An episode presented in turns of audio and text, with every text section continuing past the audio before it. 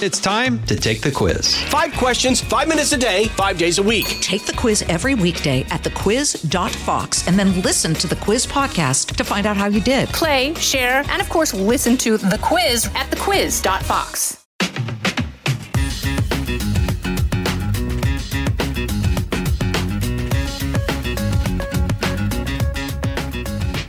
Well, welcome to the Jason in the House podcast. I'm Jason Chaffetz, and thanks so much for joining us because we have, I'm just delighted. We're going to be dialing up Craig Morgan, who's a, a, country western superstar. For those of you that like country music, you know who Craig Morgan is. This guy is just an amazing human being, somebody I've had the honor and privilege to get to know a little bit, and we're going to dial him up uh, in our phone a friend segment and uh, have a conversation because how is it that this guy does what he does in such a positive way?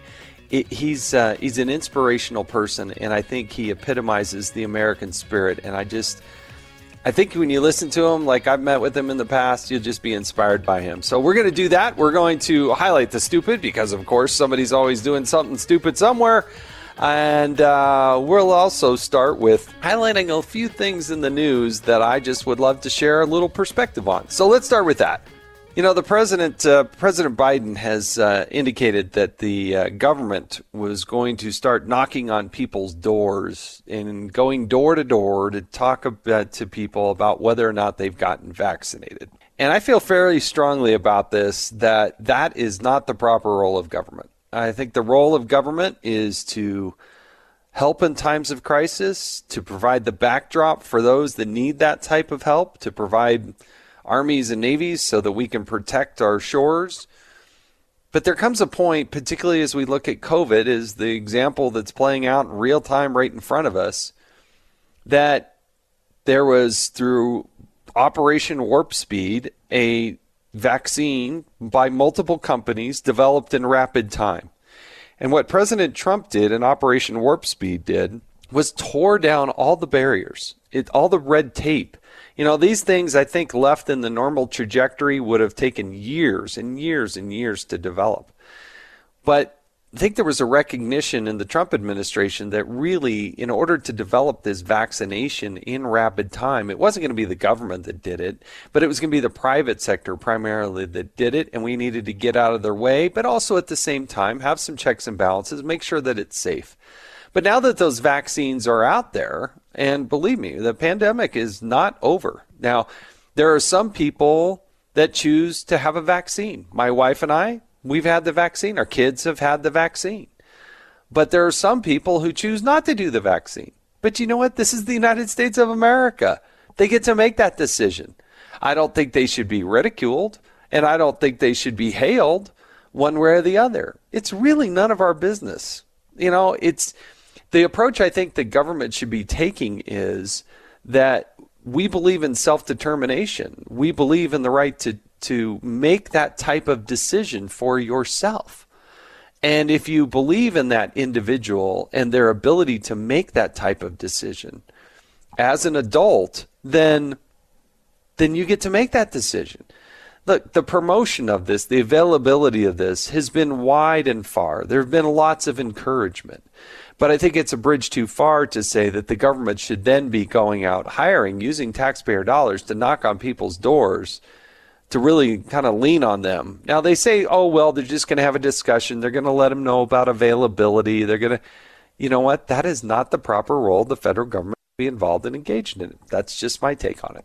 Um, other thing that I wanted to talk about is this multi billion dollar bill that has uh, been passed in the House that is sitting in the United States Senate dealing with the safety and security of the Capitol complex.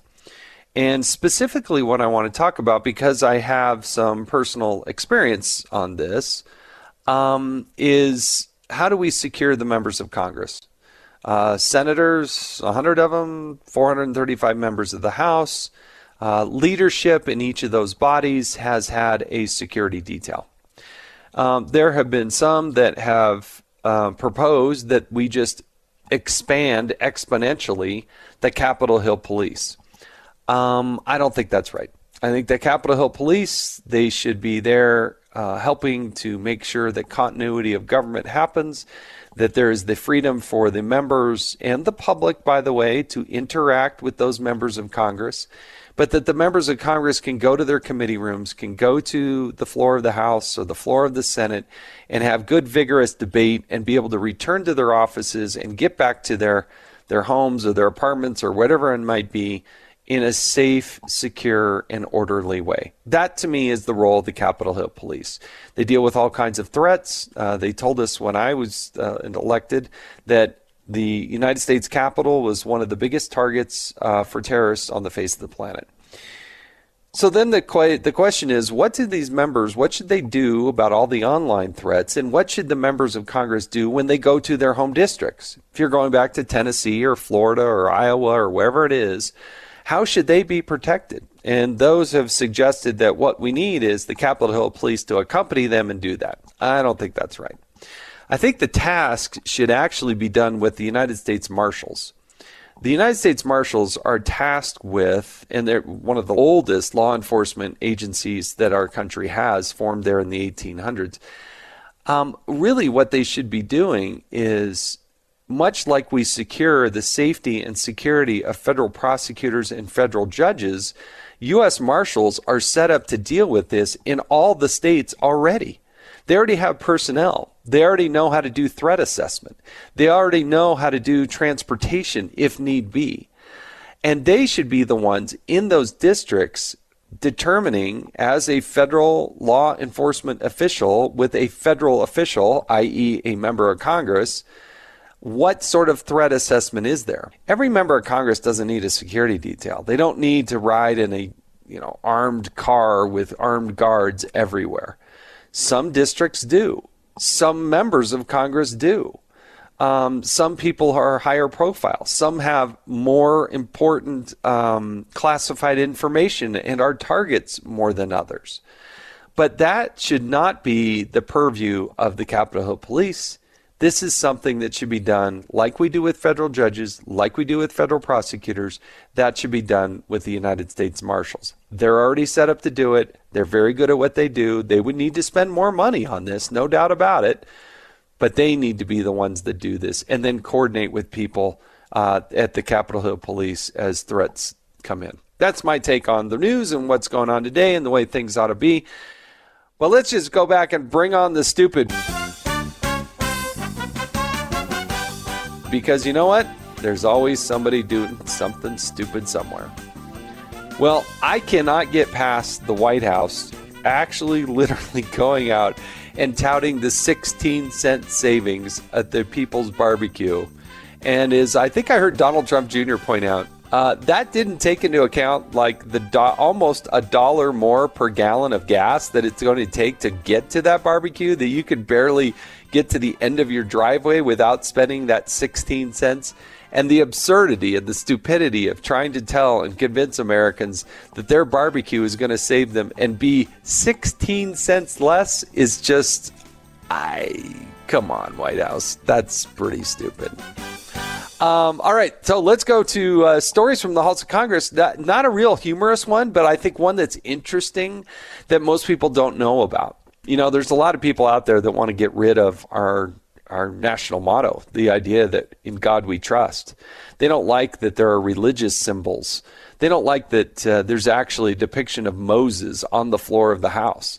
They don't they don't think that religion has any place in our country. Uh, and they try to say, oh, separation of church and state. Separation of church and state is not a constitution. It doesn't say it in their founding documents it's really this idea that we were going to build and allow a country to be established where people had the freedom to worship what they wanted to worship.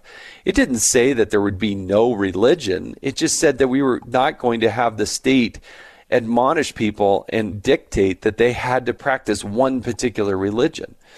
In fact, when I did tours with people that came from Utah's 3rd Congressional District and other parts of the state of Utah and other places, we'd take them on tours. And there were two things that usually most people were surprised to learn that are there in the Capitol. One is a prayer room. So if you go in between the House and the Senate, and you walk that hallway, you can see the door of the House and the door of the Senate all the way down that hall. You can see those doors if it was unimpeded and you looked really far because it's pretty far. But if you walk to the middle, if you work to walk to the rotunda, and then you actually turn to the west, and you were to go to the west, well, if you kind of veer left, there's actually a prayer room where members of Congress can lock the door and go in in their own religion, in their own way, and actually have a peaceful prayer of their choice. And also, if you were to go from the rotunda and head west, and you go down the stairs, um, then you would find that there is actually a hospital. Um, that there is an attending physician. Last I looked, it was Brian Monahan. I, I, I saw him for several things. I had a gallbladder, for instance, that I had trouble with, and all of a sudden they helped me out. There's a pharmacy in there. This is all done in the, the necessity for continuity of government. You get 535 people together, a lot of them older people uh, there's going to be some issues with prescriptions and seeing a doctor, and you have to pay for it. Uh, as a member of Congress, it's not free, but you got to pay for it. But the continuity of government is so important, and I do think it is the right public policy to have that there. You also have, at least back when I was there, when you had an open Congress, um, you have tens of thousands of visitors, and people fall, they have heart attacks, they have all kinds of things. And it's so good to have an attending physician there that's not just one doctor, but they have these medics. And if somebody runs into trouble, be a member of Congress or somebody in the public, uh, these men and women literally have like running shoes on and they sprint to wherever you are. They they can run anywhere in that Capitol. You tell them the room number, you tell them the door, you tell them the location, the office. They are trained to take their medical bags and sprint as fast as they can to get to that spot. And every once in a while, you'd see it happen, and it's inspirational that they, these men and women would take off and just bolt to where they needed to be. And if you haven't been there haven't seen it, you wouldn't know about it. So I thought I'd share it. You're listening to Jason in the House. We'll be back with my conversation with country music superstar Craig Morgan right after this from the Fox News Podcasts Network. I'm Janice Dean, Fox News senior meteorologist. Be sure to subscribe to the Janice Dean podcast at foxnewspodcast.com or wherever you listen to your podcasts. And don't forget to spread the sunshine. All right, I am thrilled that we're going to make this telephone call here to somebody I've gotten to know a little bit. His name is Craig Morgan. He's country music superstar. He served in the United States military he's got this wonderful family. He's super fit and he cares and loves this country. He was an EMT when he grew up at a young age. And uh, for those of you that are Craig Morgan fans, I think you're going to love this. And for those of you that don't know who Craig Morgan is, I think you're going to be inspired by this man who uh, just loves his country and uh, is is an impact player in this country. So let's dial up Craig Morgan.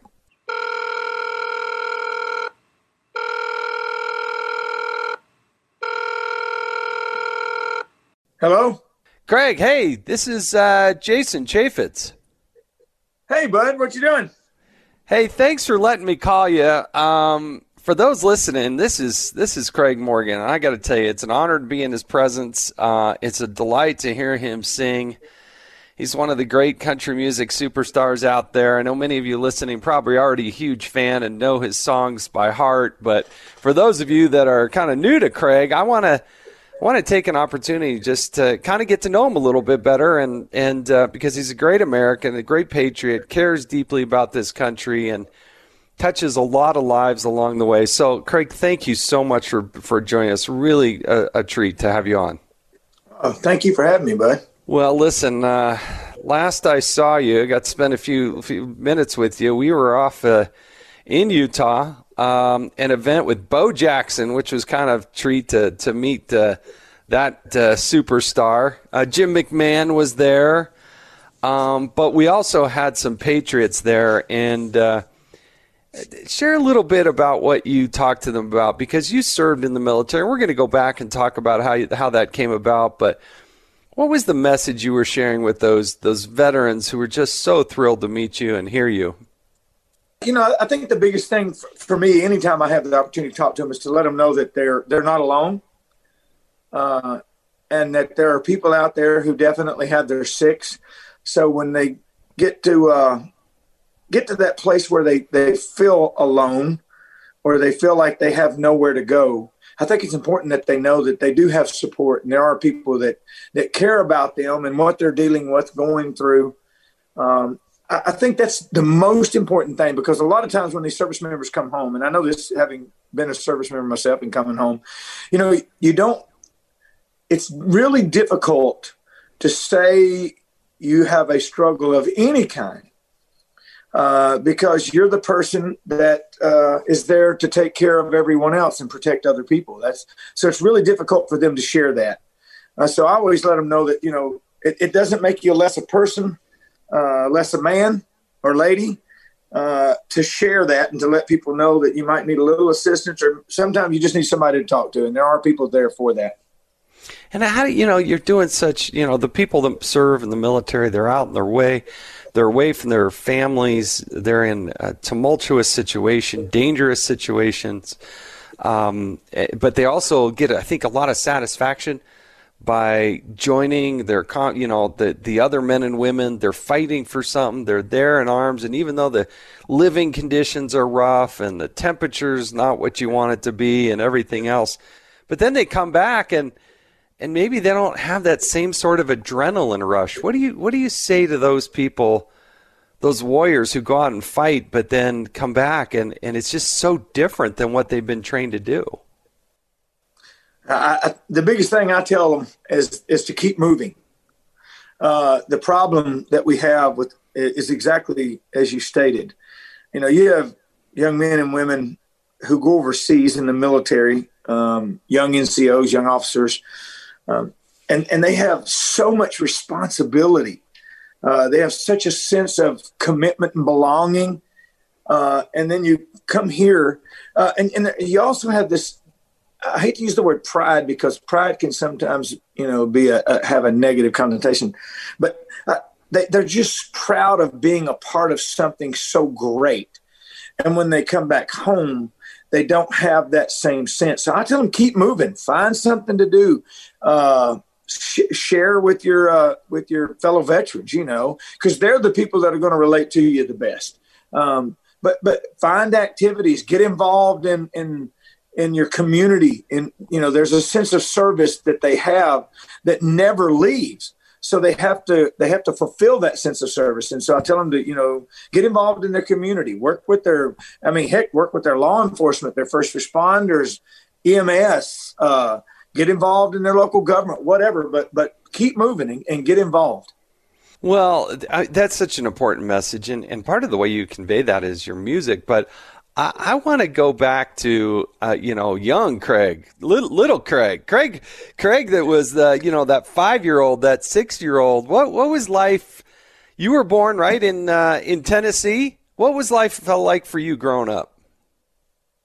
I, I was a normal. I guess I, I felt like I. I don't know. Sometimes I think uh, looking back, I might not have been so normal, but I grew up in a very normal, lower middle class American family. Uh, you know, my mother didn't work, uh, just my father was sole income provider for the family for a long time. And then they both worked off and on. I guess things maybe got a little tighter. Um, but, you know, I did all the things that it just seemed very normal. You go to school, uh, come home, you do your chores, you, you live a normal, very American life in a small. I grew up in Middle Tennessee. I was born in Nashville, so I grew up in a in a very rural area. Uh, but like I said, we were lower middle class. You know, we weren't. We didn't have anything and everything we ever wanted. We we managed to. Uh, you know, our parents fed us. We always ate. We always had the things that we needed for school for the most part. But uh, we weren't uh, we weren't wealthy by any means. Um, so I, I, growing up, I learned to really appreciate even the smaller things, and and then joined the military really to just try to experience life uh, to a greater degree than I knew that I could in Kingston Springs, Tennessee, just outside of Nashville. Um, and I did. And I had the great fortune of being in that, doing that, and and, and leaving that small town. Uh, it was really weird because growing up, I thought, man, I just want to get away from this small town and go experience the world and life. And and ironically enough, as I got away, uh, all I could think about was getting back to that small town life. Yeah, there. You know, so, but look, uh, some people are growing up. Tell tell me what like what kind of jobs, what were chores, and what was the first job you had? uh, yeah, I mean chores. I was I was the oldest of four siblings, so I was primarily responsible for after school, making sure that the my brother and my sisters. Uh, did the things they were supposed to, to do. You know, when both parents were working, I, I, made sure that we got started on their homework projects, make sure we didn't trash the house before mom and dad got home. Um, those kind of things kind of kept an eye on the, the younger siblings. Uh, my very first job, I worked as a, like a, I would say a stock boy as a grocery stocker at a little store. It wasn't even a real grocery store. It's more of a convenience store. But this was back before the uh, the mass 7-Elevens and hot stops and all of those things. You know, they were mom and pop um, little gas stations slash mini grocery stores, and I was a I was a stalker there. Yeah, you know, it's actually one of the jobs our son had, and it was such a great job because there was this uh, uh, these chips, and he had to go in all the time, stock them, make sure they looked nice. It's just so good for young people to have jobs and responsibilities, I think, at home, but also away from home, where you have another boss and you got somebody else kind of looking after you, and and uh, and you just learn things by doing that at a pretty young age. Oh, I think uh, it's critical, and I think we, you know, that's part of the problem with our society now. We we've placed so much emphasis on education and not noticing how our education system um, not to be all political, but it's it seems to be a bit. Uh, it's, it's gotten away from the basic learning that an individual needs to develop themselves and live in life. Uh, we, we've gotten away from being able to work. Uh, uh something as simple as, as like you're saying uh, you're, with your son, you know, putting potato chips, bags of chips on a shelf, knowing how many go there and being able to do the basic math for those things um, it's important. There's a sense of responsibility uh, that that comes with with having a job, uh, and not just the responsibility of doing your job, but the responsibility of, of having a, an impact in your society. Um, I think it's just so important, and you, you tend to think about other people when you work. You know, you know, your son would have to say, I needed that someone liked those chips. So I had to make sure they were there and in the right spot so the person would know where to get them. Uh, you know, it's just little things like that. I, feel like we've kind of gotten away from that in our society today. We're very self-oriented. Uh, we don't think about other people as much as a, as a society, as a, as a general. I think there are a lot of people in this country that do still feel that way, still uh, care about other people, but boy, it's it's it's scary how how much we've gotten towards our own individual uh, self sustainment as opposed to a you know a social or uh, societal sustainment. Yeah, but there's there was also that time you know like. And I can't remember if it was our fault or his fault, but there was a time where he didn't do it. And then the impact of that and recognizing that what you do and what you don't do also affects other people. You can't just do it on your own timetable those little lessons in life, I think they stick with you that whole time. But Craig, tell me, okay, so you're going through school, you're looking after your siblings, you're probably making, you know, bologna sandwiches and helping to feed them and do those types of things, learning so many lessons by being the oldest uh, child there. When did you actually like wake up and say, "Yeah, you know what I should do? I should join the army"? Like, wh- how does that happen with with you? I, th- I think due to the way that my parents raised me, I, always had this uh, sense of service. Uh, even before joining the Army, uh, while in high school, my senior year of high school, I, I started a trade school. Uh, I went to EMT school to learn to be an EMT. When I graduated, I was the youngest certified EMT in the state of Tennessee at the time. In fact, you, you had to be 21 to drive the ambulance. I wasn't 21, so every shift that I worked, I had to work the back of the ambulance because I wasn't old enough to drive it at the time.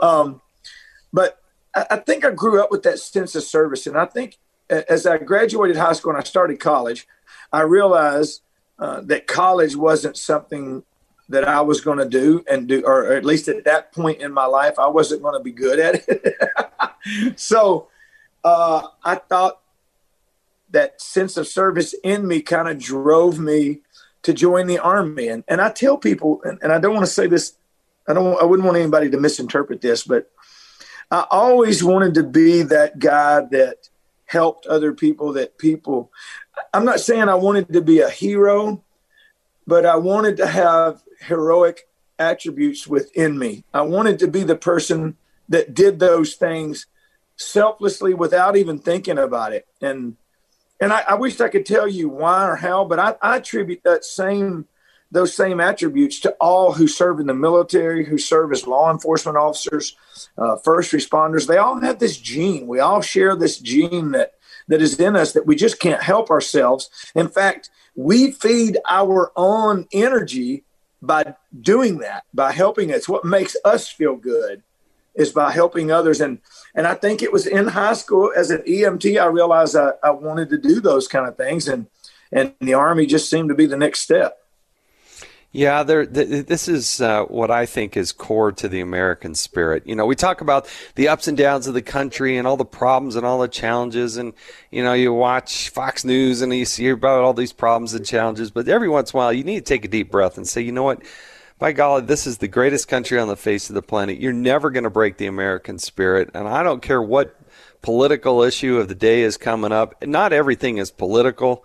Not everything is it's about neighbors and about friends and about individuals and it's about people helping people. And i, I think your that your view on that is representative of the overwhelming majority of americans. A lot of loud mouths get you know they get airtime for some of these other just crazy thoughts. Um, but that approach of people helping people and the satisfaction that comes with service I think that's universal, but it's universal in the country. It's not necessarily universal around the world, and it, it is what makes America exceptional. Oh, 100% agree uh, with everything that you said. Especially, I do believe that the majority of the people in our nation uh, feel that way. Um, uh, like I said, I, I do not believe it is uh, to the degree that it was, say, 10, 15, 20, 30 years ago. I don't know. Uh, you know, you look back when, when as a, a nation during the world wars, we made sacrifices as a nation by not getting aluminum foil or whatever it may have been, right, and right. to ensure that our military had the things that we need. And I do believe that if we uh, encountered a world war type scenario again, I I'm confident that this nation would do that. I don't know that the uh, percentage of the nation would be the same as it was years ago, but right. I'm confident that we would be successful at it because there's still enough people in this nation. And I think those people that might not initially do it would get on board because they too would want to want to maintain their relationship with the with the uh, the rest of the people in the nation and and maintain that status as the greatest nation in the world. Amen to that. Now, okay, so let's go back. High school EMT. I mean, EMT is a tough job, Craig. That's not like the easy ride. That's not the easy path forward. There's blood and accidents and hardship and where did that come from? What what gene in the family had had that come together to say, man, I I kind of blood doesn't bother me. I really don't know. Uh, at, at a very young age, I was a a volunteer fireman with the with the like their youth uh, department. When I was 15, I was volunteering with the volunteer fire department to do whatever I could to be a part of that. Uh, I don't know. Like I said, it's uh, I, if I don't think any of us have the answer. Every psychologist, psychiatrist, they've all tried to talk about. It. There's all analogies of of our different personality traits and and subcategories of these traits and so on and so forth. But I just it, I think it just boils down to a sense of service. And there are people who have the ability to overcome any of those um, barriers that might bar them from being able to perform those jobs. Uh, and it's just that gene. Uh, I, I, don't know where it came from. I don't know why it's there, and it's still in me today. I do believe this too. I don't think it's something that ever leaves, which is why I think a lot of military personnel, especially those that spend a, a, a large portion of their life in the military, I think that's why they struggle so much when they get out because they they need that yeah. in order to uh, in order to keep their system operating properly. Um, and when their system, I'm talking about their bodies, their heads, their right. minds, their yeah. souls, their spirits. You know. Yeah, no, I look the the most inspirational people to me in, in, my life as I look at it, it's ordinary Americans doing extraordinary things. It's those people that run into the fire when there's there's a need for help, or there's a car crash and people are out there, you know, helping and and and um, it's just amazing to me how many people are able and willing and wanting to do that and help uh, others. Uh, it, it really is inspirational to me. I agree with you. You know, it's just like I don't know if you uh, real, noticed or real, uh, you. I'm sure you did, but at the event there was an elderly lady that fell. Yeah, did you yeah. know that? Yeah, yeah. Okay, so I didn't see it, but I to me. Yeah, every it was everyone there was trying to help that woman. Do you know why everyone there was trying to? Because every one of those people were service members. Yeah. They all shared that gene. They were all. We, it was all. It just. It was the most amazing thing, and it's exactly what you're talking about. Yeah. Uh, people willing to just jump in and try to help. So much so that it was almost too much. yeah, a little smothering. Of, yeah, wanted to do that. well, that's good. That's good. All right. So, Craig, at what point in your life did you wake up one day or somebody say to you, you know, Craig, uh, you can really sing. You know how to you know how to write a tune and you know how to sing a tune. Like, where did that? What, is there was there an event? Was there a time? Was there like a school musical or something? I mean, what what what happened in your life when you realized like, yeah, I think I this comes pretty easy to me. I actually really enjoy it and I'm pretty good at it. I'll tell you this looking back, there were a lot of stepping stones in the path that brought me to this point. Um, uh, it, uh, all of which started, I believe, with my dad, who was a musician. So I grew up in and around the music. Uh, can remember as a young child going and watching my dad play, and even having my dad at some point when I was uh, somewhere between the age of probably eight and 12, bringing me up on stage and making me sing because kids singing are, are such a great gimmick, you know? right, right. uh, but so it's always been a part of me. I didn't ever think that it was anything that I would pursue until later in my life. I will tell you that. It, I was in the Army when I started, when I first started or ever considered pursuing music as a career. And even then, it was only I only considered it as a songwriter. I wanted to be a songwriter. I, I, wasn't pursuing the artist thing as much. I just wanted to be able to write songs and make money at it because I had a wife and two kids, and I knew that songwriters could make decent money and they could do it right off the bat. Whereas artists, a lot of times they don't make money in the you know in the very beginning. Especially, I mean, sometimes it could be a year or two before they start making any money at all. So it could be a very difficult process for an artist. Um, but but there was a lot of steps. That was one. When I was in school, I, I remember going to a a place in Nashville called Cheekwood, and every year at Christmas time they would have decorated Christmas trees from all around the country. It's kind of a big display, and I was uh, they asked for a volunteer to sing the national anthem. Again, I was eight years old or so, uh, you know, elementary school, whatever, middle school, and uh, we did a school field trip, and I got there and I sang the national anthem, and this lady come over to me and she said, Young man, someday you're going to be a famous singer. and, you know, as a kid, you don't think nothing about it. And, and uh, come to find out that that lady that told me that was Miss Minnie Pearl. well, that's a pretty big name. That's not just some lady in the audience. That's, uh, that's she's right. a big name. Oh, my goodness. I was inducted into the Grand Ole Opry on Miss Minnie Pearl's birthday. Wow.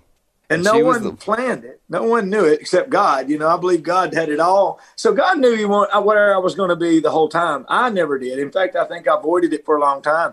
In Panama, uh, prior to the invasion in 1989, I was stationed down there, and I would sit around and play guitar. And my buddies would say, "Dude, man, you should pursue this." I'm like, "Yeah, yeah, cool." I was more focused on being a soldier than I ever was being a songwriter at that time.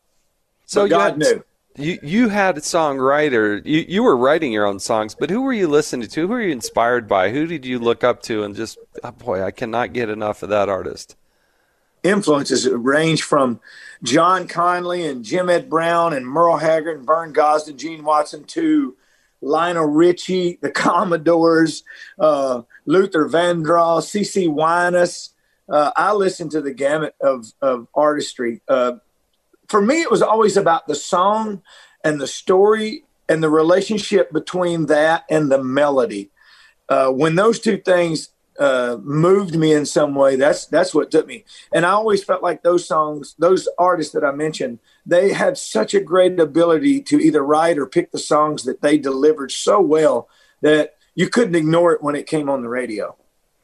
Well, I know you put on a I know you put on a great show. You know, you were over in Grand Junction recently at uh, at Country Jam, and Danny Christopherson, who's uh, pretty close to our family here, she oh my gosh, she just loved your show and what you did and how you did it, and I don't know where that that uh, the actual the performance side of it. You know, people can write, but people can also perform, and boy, you, I mean, she was just loving it, and um but tell me where where and how did you get your big break? I mean, there are songwriters out there. There's probably a lot out there that never bumped into Minnie Pearl or something like that. But where did where and how did you get your break that that really made it come alive and make it a, a reality?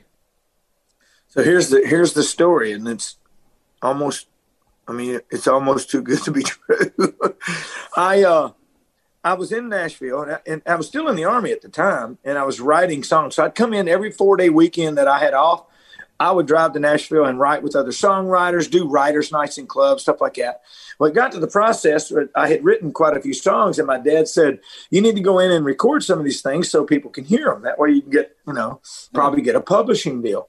Um, and so I did. I recorded some stuff, and every time I would record new music, I had a buddy uh, just outside of Nashville who boarded horses, and he and he owned at the time he owned a horse called Jogo Quick, which is the world champion quarter horse. And I would go over to his place uh, after riding or after work or whatever, and, and uh, I would play him some of my new music. He was a friend, and he would like it and listen to it. Well, I ended up leaving cassette tapes with him, and he was he would play my music in his barn. One day he was playing my music, and one of the one of the gentlemen whose horses he boarded asked him who it was, and he told him. Well, that guy called me. He happened to be the head of Atlantic Records, and they offered me a record deal. From just leaving a cassette, playing in a barn there in Tennessee. That's it. Oh, you you were that was divine inspiration to get to where you got to. I don't know Buddy, if you're up, until, up until that point, I had never played in a club in my life. That's amazing. That is absolutely. And so the head of Atlantic Records, which is one of I don't know, maybe they were the biggest. I and, what does that deal kind of look like? I mean, you know, you can't. There's probably confidentiality. I'm not asking for the specifics, but do they say, "All right, you owe us 30 songs," or I don't. I have no idea how that works. No, it was basically a, a, a multi-album deal initially. So they wanted. I had to do one album, and then uh, they would, and based on how the performance of that album did, we would do another one up to three. Uh, I did the first album, and they want that. They also said this was in like um, September, and they wanted a first single for country radio in January of the following year, and that was in nineteen ninety nine. Mm, so in two thousand, that was my first single. They wanted a single. Which uh, one was January that? What was the single? What was the single? Uh, the first single was called "Something to Write Home About," and it was a top twenty uh, in country. Wow. My very first single. So I thought, heck, we're on, we're on this thing, man. We got this rocking. you just thought you just thought this was easy, right?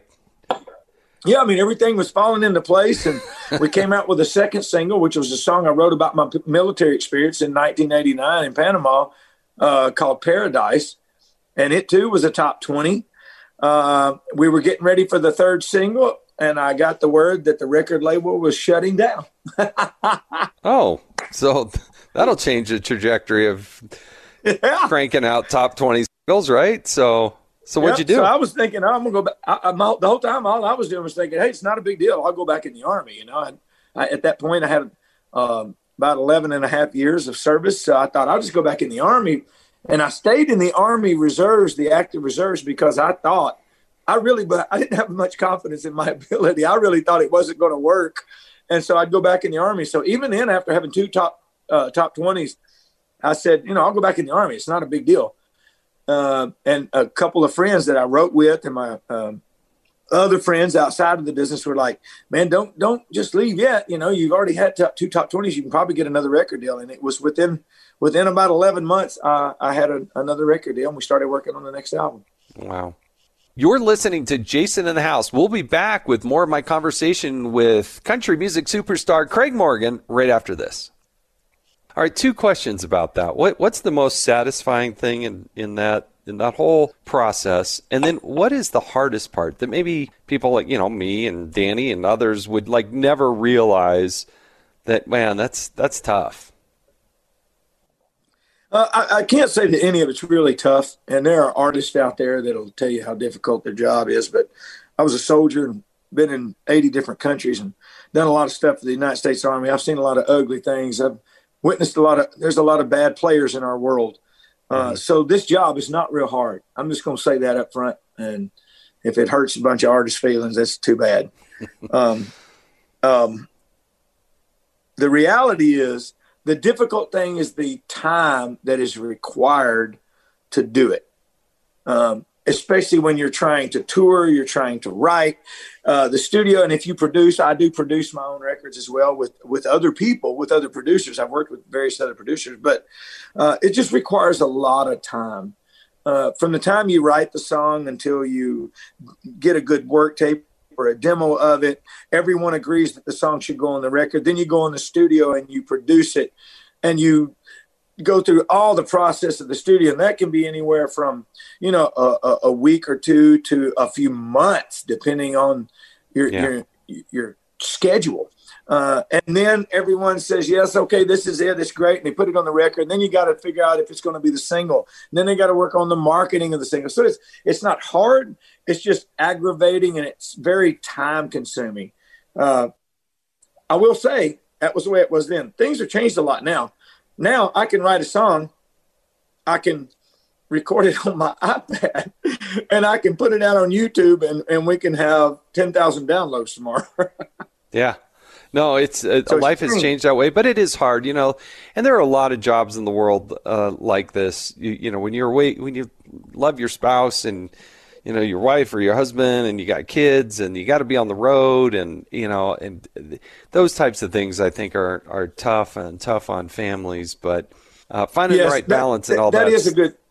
That is a good point. The tough to say it. Uh, when I say it's not tough, I think about the physical aspects of the job itself uh, but there, it is very strenuous uh, and difficult for the family uh, because of, but because again, as I alluded to earlier, the time commitment and what's required. So you're away from your family a whole lot. So it takes a very strong family bond uh, and a lot of support from the family in order to be able to do it because you know you want to be in the right frame of mind when you're writing and when you're in the studio recording you don't want to have to think about oh my gosh my wife's pissed at me again and that stay that way so you have to have a good strong family chain I don't know. There have sure. been a lot of good country songs that have come from that very feeling right there. I can tell you. yeah. Um, so I, you know, one of the things, Craig, that I know you're into uh, and that you've been involved with is the hunting and the hunting community.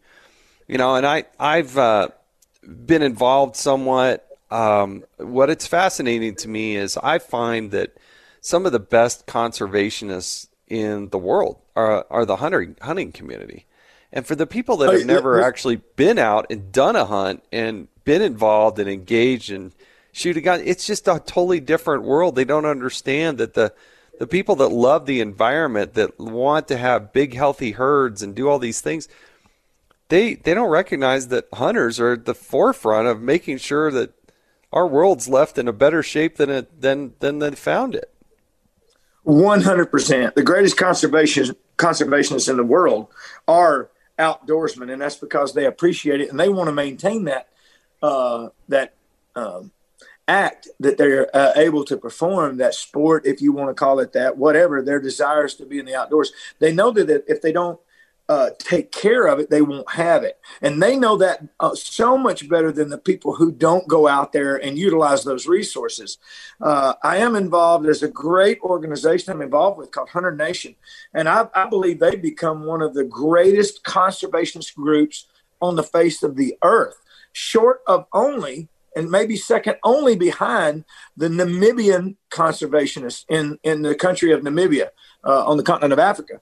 Uh, they they epitomize what conservation is about through their hunting um, uh, abilities and and the uh, the laws that govern their hunting and the the uh, guides organizations up there. They have become like the premier uh, conservationists in the world. They, I mean, this is a place where the white rhino had all but disappeared, and now they're, they're not far from being able to uh, to show how that they uh, we're within years of taking them off the endangered species list. That's how well they've done. No, uh, that'd be great. But, but, they're outdoorsmen. They're hunters that are doing that, and that's what we're doing. Uh, so it's imperative that anyone who appreciates the outdoors, even if you don't, I mean, I got a son that does not want to shoot an animal to say, you know, for he wouldn't shoot an animal. I believe it if it meant saving his life. Um, me, on the other hand, I will eat that that animal. Uh, but for me, it's important that we do it right. I don't just go out. I'm not one of these guys that just shoots any animal. We try to pick the animals that we know are going to be the least uh, effective in the herd. Uh, and you know this, uh, you know, as you alluded to, you've done, you enjoy the outdoors as well. But it's not just hunting; it's fishing. It's also uh, you know, the person that wants to hike through the woods, ensuring that you're not leaving trash out there, ensuring that you're cleaning up, minimizing your footprint, all of those things. I do drive a truck, but I also try not to t- trash over every tree that I can. I cut trees down, but I plant trees as well. Uh, we're conservationists, and we are. I do believe there's. It's not, it just what I believe. Science, uh, statistics show it and prove it over and over, time and time again. The outdoorsmen are the conservationists, and they we are the ones that will be responsible for the longevity of the resources of this nation. Well, I know it's a passion for you, and it's a passion for me as well. You know, I. Uh, I uh, I like doing wildlife photography, and I I like getting out, and you know I figure, hey, I don't need a permit, and uh, you know, and so I can get out there all the time and get after it. But you know, and it's funny because I, sometimes I get these people on I don't know where they're from, but they have this radical view of the Earth, in my opinion. But again, we won't get too political here, but I'm, I tell them, I said, I'm a conservative. I'm a conservative. I, I want to conserve these resources, but there's a really, there's a good responsible way of doing this. And, and it's so hard for people who haven't done, who haven't lived in, in maybe the West or the Midwest, you know, grew up in a big city to just comprehend that the hunting community, the fishing community, I mean, these are the people that want to preserve and take care of things and understand, you know, that that we got to maintain things and manage things in a proper way, you get healthier, bigger herds, you get a healthier forests, you get less fires. I mean, all these things really do yes. come together. Yeah, I have a kid that works for me who's uh he, he's completely vegan. Uh, and that's cool. We have lots of wonderful conversations and talk about it. But you know, there's a kid who doesn't uh, he doesn't want to like he won't eat honey. I raise bees. I raise honeybees, and I tell him, I do, I do harvest some of their honey, and, he, and and that's part of the reason he don't eat honey because he doesn't think that it's right for us to take that resource. But but once I explained to him that by me harvesting that honey, I have actually increased the bee population, and I explained to him how it works, and he gets it. So I love that. I love when I get to introduce people to why and how we do the things we do. You know, someone who don't uh, hunt or fish, but they love going to the river.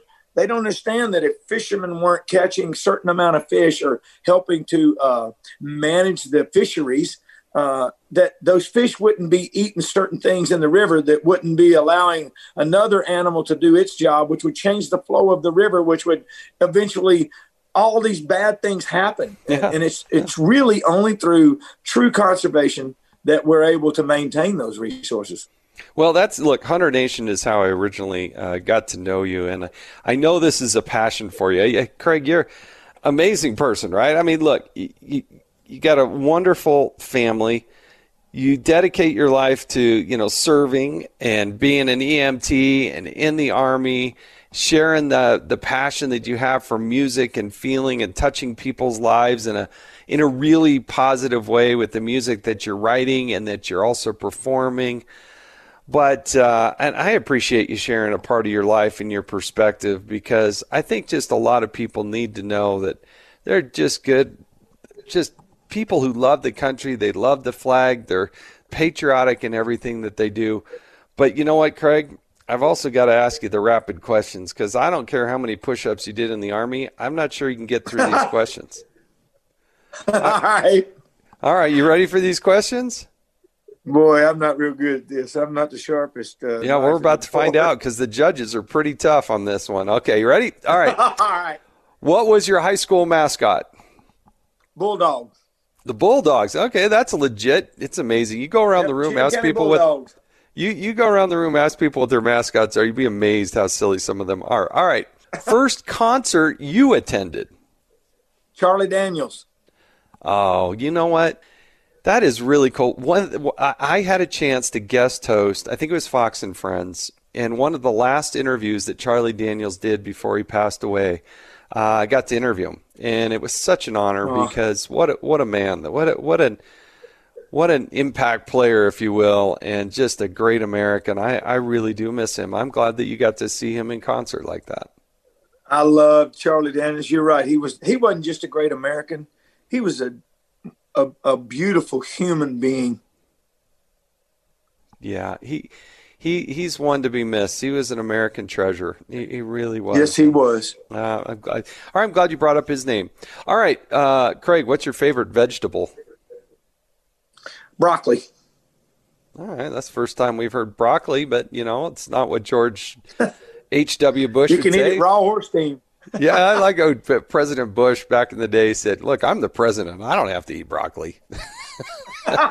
and what a controversy that was. So that's good. You're eating right there, Craig. That's good. All right. Uh, favorite fast food restaurant? Ooh, I don't do fast food. If I have to, it's Taco Bell. All right. What's your favorite Taco Bell menu item? uh, I get the uh, whatever their bowl is. It's a keto thing. It's just the meat and stuff, no beans. Okay, now well, I saw you. This is just like two weeks ago, and you're as fit as can be, and I can tell why. You're eating broccoli and the keto bowl at Taco Bell. Maybe I'm not quite as fit because I'm eating the chalupa. In fact, give me two of those. I used to love the chalupas. All right. Um, most embarrassing moment. I've had almost too many uh, to mention. Uh, probably, I'll tell you, I, I did the national anthem at the Army Navy game about, uh, oh gosh, maybe 12 years ago, 13 years ago. Uh huh. And uh, and I'm, I'm I'm I'm having a little brain thing here. Do you remember the movie about the coaches, the black and the white coach, that was so controversial? You mean the Denzel Washington movie? I think it was Denzel that played the the role of the black coach. Right, right, right. Um, Titans. Um, remember the Titans? whatever it was. Uh, it, it was it was a movie about the the two coaches and the, the white coach brought on the black coach and everybody was and it was back Yeah, in the yeah. severely yeah those two gentlemen the the the real coaches were at the game Uh huh.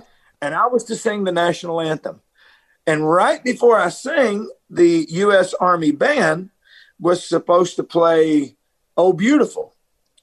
Well, they started playing the Star Spangled Banner, and then they did, and then they went right into "Oh Beautiful." When I stepped up, I was so uh, unsure of what it was I was supposed to do. I went, uh, "Oh Beautiful for spacious skies."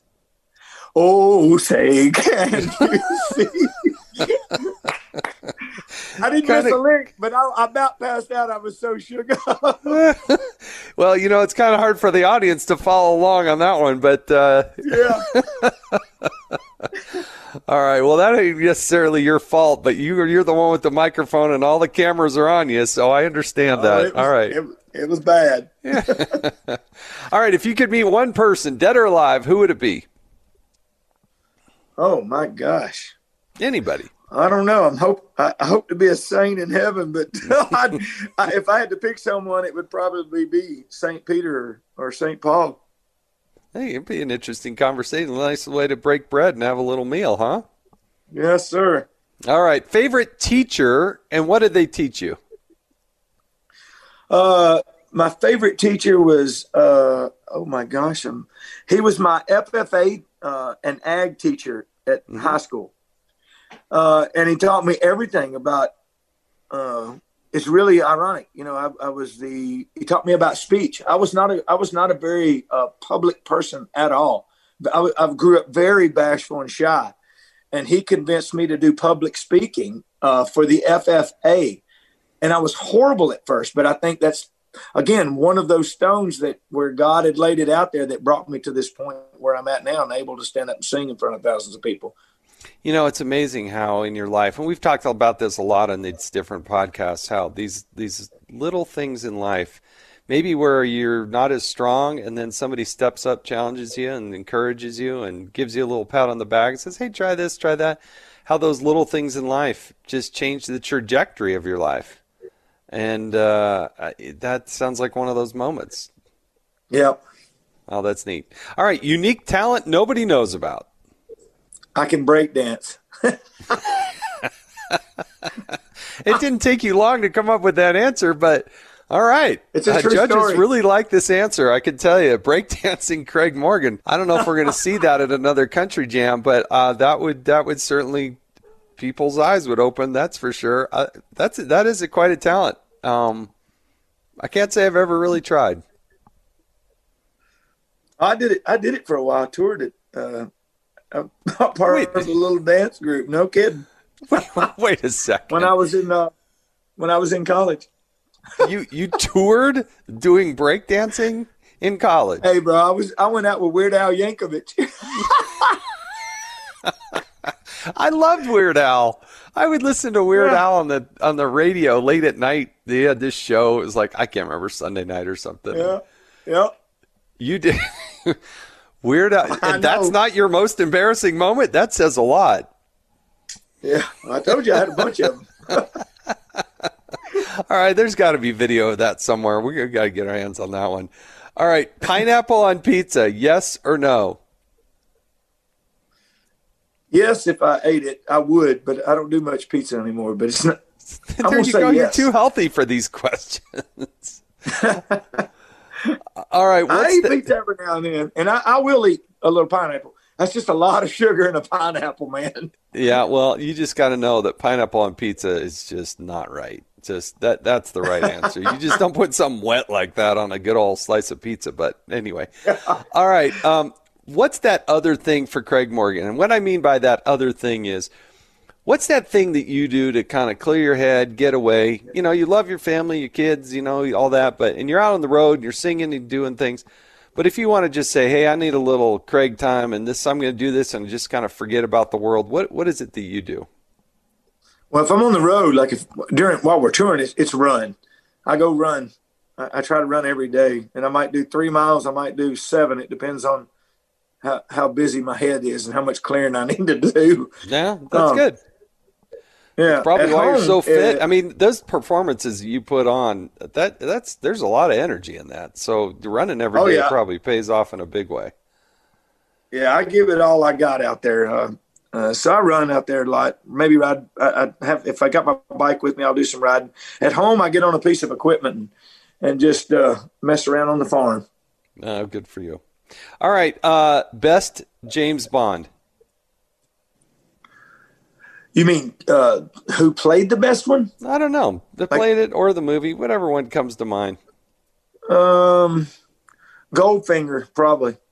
that is a you know I said this last week or the week before. I when they play those James Bond marathons at Christmas time and all, I love those things. Those are great. Man, all I right. can't stop watching them. I know they just they keep rolling, and I you know, and I just keep watching them. Exactly. All right. Uh, best advice you ever got? Uh, when I got married, uh, a, a, dear friend of mine told me uh, to say yes, and I said, "What do you mean?" He said, "Say yes." no matter what the question is because you're going to eventually anyway. was this like your spouse's t- dad or something? I mean, what? what no, no, it was just a buddy of mine. Said, say yes because you're going to eventually anyway. that's great advice. All right. Listen, uh, Craig Morgan is just one of the country music superstars out there, and I hope everybody out there at some point has a chance to see you perform, listen to your music, and uh, you know if you're fortunate enough as I have been to shake your hand and get to know you a little bit, uh, all the better because uh, you do a lot of inspirational stuff, and a lot of people love you out there, Craig, and I appreciate you joining us today. Buddy, I'm honored to be here. I know that a lot of people feel the same about you. Uh, let's stay in touch, and I look forward to seeing you again down the road. Very good. Craig Morgan, everybody, thanks again for joining us. Again, I can't thank Craig Morgan enough. Just a great, great human being. I hope you have a chance to check him out, check out his website, and go see him in concert because I think you'll love him. He's a great performer, great American, loves his country. And Craig, thanks again for joining us. Really do appreciate it. All right, I got two bits of inspiration here, two little bit of stories as we kind of wrap up the podcast today because here in Utah, we had a family, and what they did is they thought it would be fun in the midst of COVID to take $5,000 and create a treasure hunt in the mountains of Utah. And that went over so well that uh, they did it again this year and a huge swatch of land. I mean, this is not like a city park. Hey, go find the treasure. I'm talking miles. I don't know how many square miles. And they said here on the Wasatch Front, we're going to bury $10,000 in treasure. And um, so they put it out there and they wrote a poem and they gave some clues. And it took a few days, uh, but Andy Swanger uh, went up this place called Hughes Canyon on Monday afternoon. Um, and um, I got to tell you, he's a father of three, he's a veteran and it worked out. I mean, the quote was, "It just worked out perfectly with the Fourth of July." I'm just so stoked for him.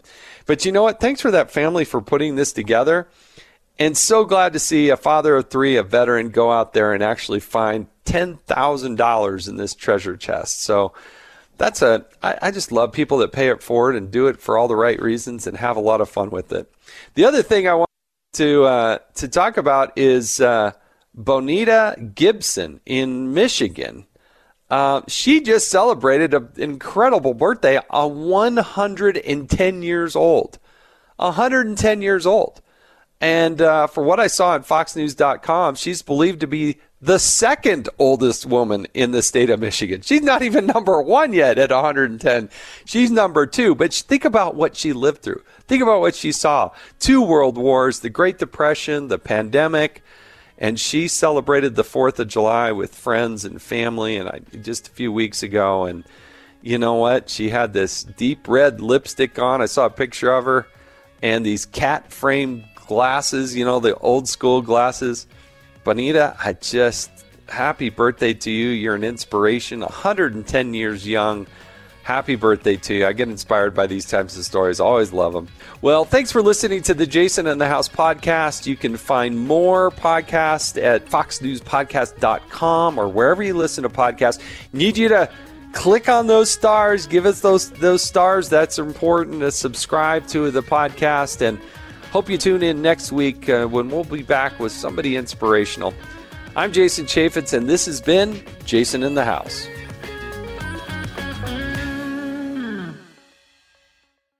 From the Fox News Podcasts Network. Hey there, it's me, Kennedy. Make sure to check out my podcast, Kennedy Saves the World. It is five days a week, every week. Download and listen at foxnewspodcast.com or wherever you listen to your favorite podcast.